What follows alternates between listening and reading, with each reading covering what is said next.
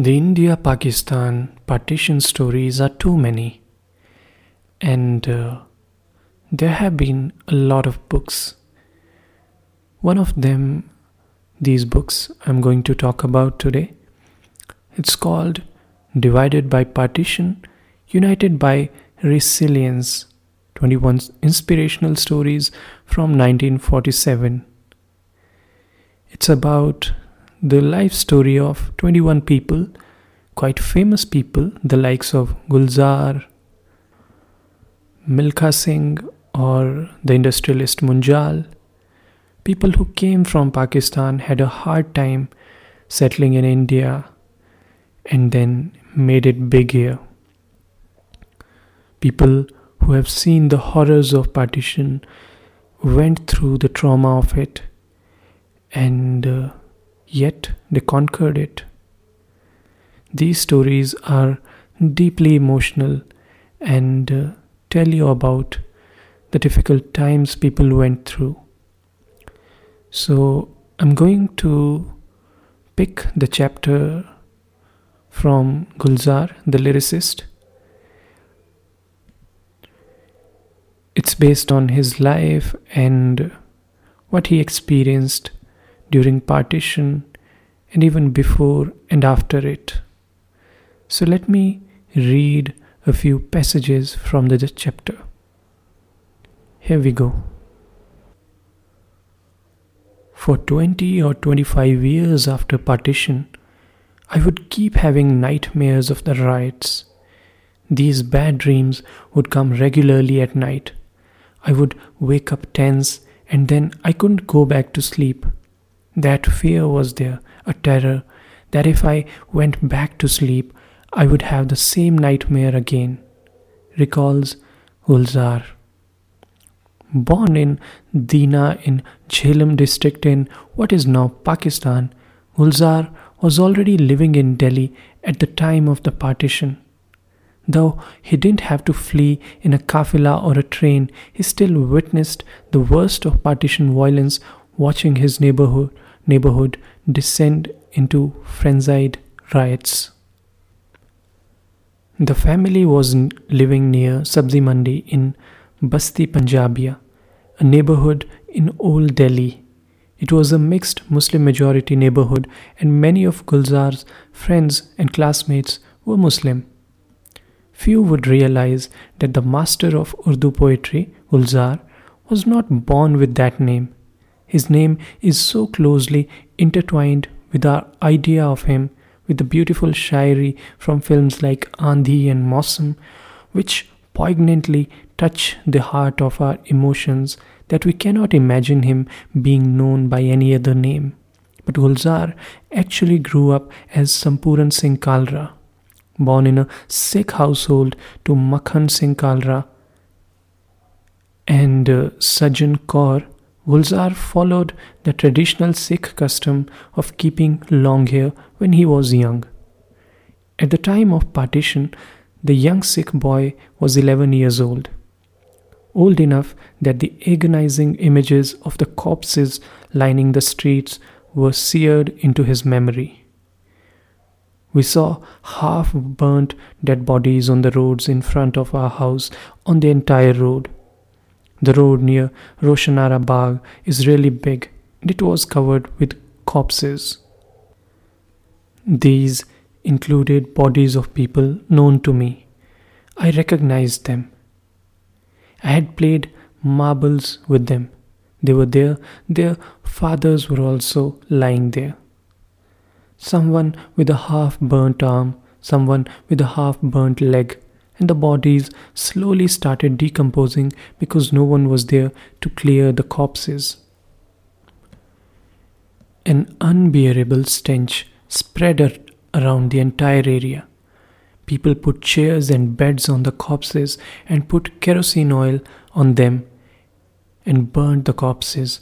Some burned people alive. The remains were put on trucks and taken away. How can we forget it? The family had moved into a compound for safety. The municipal middle school Gulzar studied in had shut down. People were so worried, they all got together in a compound. No one wanted to stay home alone because there was always a fear that they would be attacked. Going to that compound required walking past these corpses. Some of the charred remains were stuck to the road. They had to be scraped off. The half-burnt houses were everywhere.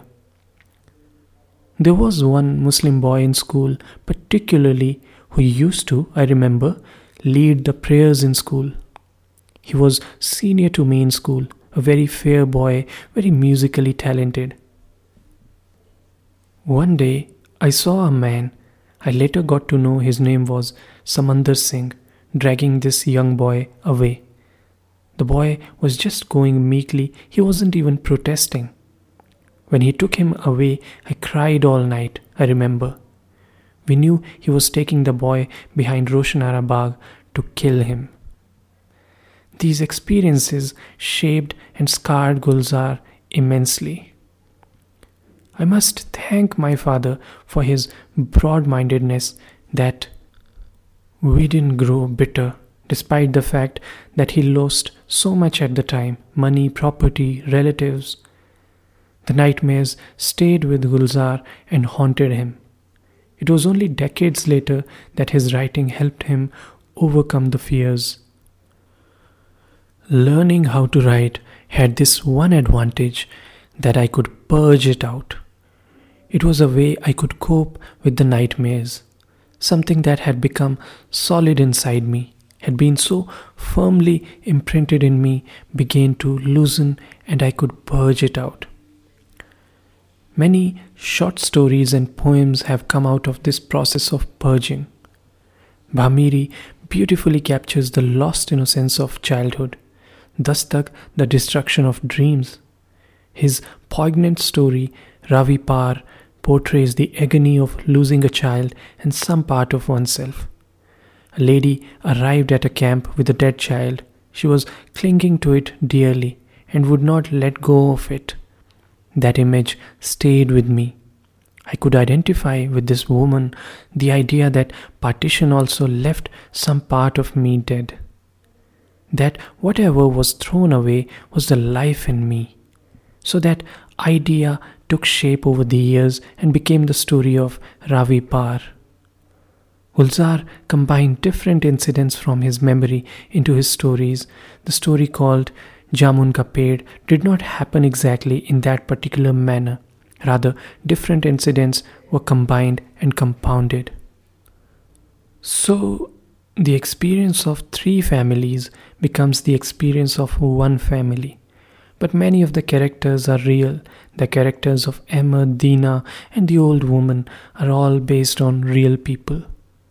The story of Batwara is also Gulzar's own experience of partition, albeit from much later. Batwara is the story about a gentleman who thought I was his lost son. The way it happened to me is what I've written exactly. The names in the story are their real names. It is a very long story. In the days of the Janta government, late nineteen seventies in Punjab, there was a minister, Harbhajan Singh, who was convinced that I am his long-lost son. What had happened is that during partition, while fleeing, he had lost one son and one daughter who were left behind. When the violence started increasing, the local landlord told Harbhajan Singh that he would give them shelter. He was a close friend of the family and he had made them swear that they would let him help them and shelter them. But Harbhajan Singh was worried because people from outside the area had also started coming and going, and there were a lot of attacks. He was not sure if they would be safe there. So one night, without telling the landlord, the family joined a kafila leaving the town. Somewhere near Choti Mianwali, there was a fear of an attack on the kafila. In the chaos that followed, he lost his youngest son and daughter. Decades later, when he was visiting Pakistan in the mid nineteen seventies, he wrote a letter to the landlord Afzal and the landlord's son Ayaz. At first, he didn't have the courage to put it in the mail because he assumed that the landlord would feel that they had betrayed his trust by leaving that night, especially without telling him. But finally, just before leaving the country, Harbhajan Singh posted the letter in Karachi. It was eight years later that the family got a response. When Ayaz passed away, people came to visit him from all over. His things were being looked at, and in the pocket of his shirt, his son found the letter. He mentioned it to the relatives who had come for the funeral. And as fate would have it, one of the relatives said, "The girl you're talking about, she is really present here today." Sometime later, Ayaz's son wrote to Harbhajan Singh, and Singh went to Pakistan to meet his daughter.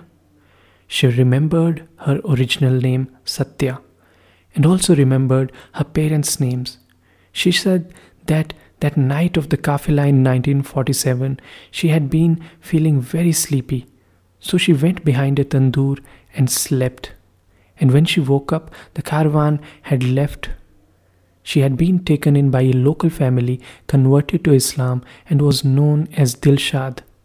She was married with two grown-up children, one in the Air Force and one working in a business. Even though it had been forty years since they lost their children, those memories didn't fade.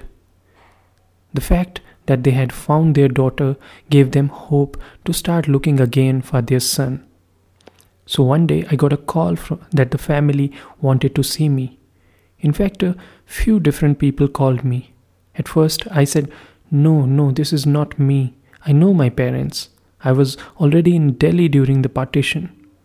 But they were so keen, I agreed to meet them. The whole family was there.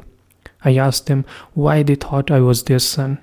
And they said it was because our names were the same, Sampuran Singh, and their son was also called Punni or Punna as I had been. Throughout the conversation, the mother, Harbhajan Singh's wife, did not say much. She was just staring at me most of the time. But a couple of times, she stopped the conversation and asked, "Why don't you just accept that you are my son?" It was very tragic. That hope still lived in her after all this time that she would find her son. Years later, when Harbhajan Singh passed away, I got a letter from his son saying that "Maa ne kaha hai ki chote ko bata dena." Mother said to let the youngest son know. Is this a story or is this life? What is life without stories? Stories come from life itself. Where else can they come from? And life is made of stories only. So I've written this and it was published too. And I kept everyone's original names the same. But all this happened many decades later after Gulzar had established himself as a leading poet, film lyricist and script writer. In nineteen forty-seven, he was still a young student.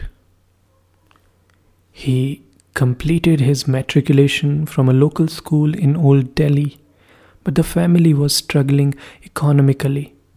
Gulzar's mother, Sajan Kaur, had passed away when he was just a young child, and his father, Makhan Singh, had remarried. He had five children from this marriage and an additional three from his first marriage. Many relatives were also still staying with the family post-partition. Property in Jhelum had been lost during partition.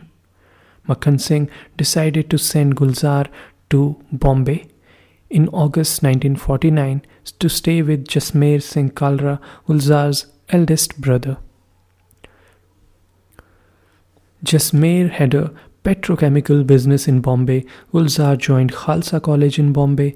He stayed in a single-room apartment owned by his brother and started helping at his brother's petrol pump. The young boy felt somewhat displaced in a new city, away from most of his family. But the spare time allowed him to spend time writing, watching plays, and developing a love for the arts.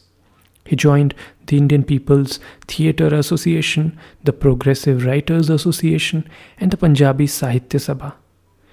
Through Progressive Writers Association, Gulzar started me- meeting literary icons like Faiz Ahmad Faiz and Kafi Azmi. Through Punjabi Sahitya Sabha, stalwarts like Balraj Sani and Rajinder Singh Bedi.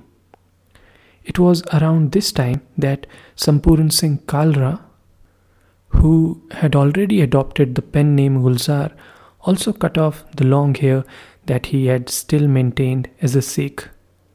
Gulzar's family was keen that he enter a conventional profession, but the idea of becoming an author and poet had taken seed in his mind, though he was now working in an automobile garage called Vichar Motors. His literary friends pulled him increasingly in the direction of writing.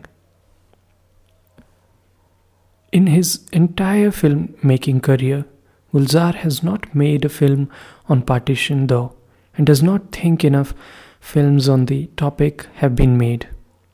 The Second World War was extremely traumatic, but in Europe, in America, in Britain, they made films and they purged it out.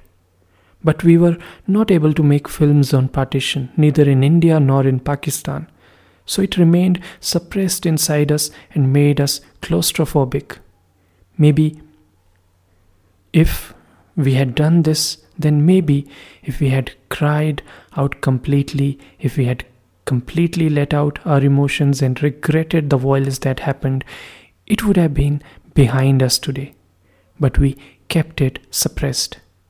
Gulzar had in fact wanted to make a film on partition as his first film, but he could not find the support to take it forward. Producers were still too shy of taking up this difficult subject. His script lay idle for a long time, and an intense uneasiness grew within him at what he saw as a willful, claustrophobic silence. It was only much later, says Gulzar, when Govind Nihalani's Tamas came out, that his unease quietened and he felt that what needed to be said on partition had now been said. Gulzar only hopes now that the partition that divided the land does not continue to divide the people. Countries can be divided, land can be divided, roads can be divided, but you were dividing people. You were dividing cultures. These cannot be cut. How will you partition the air?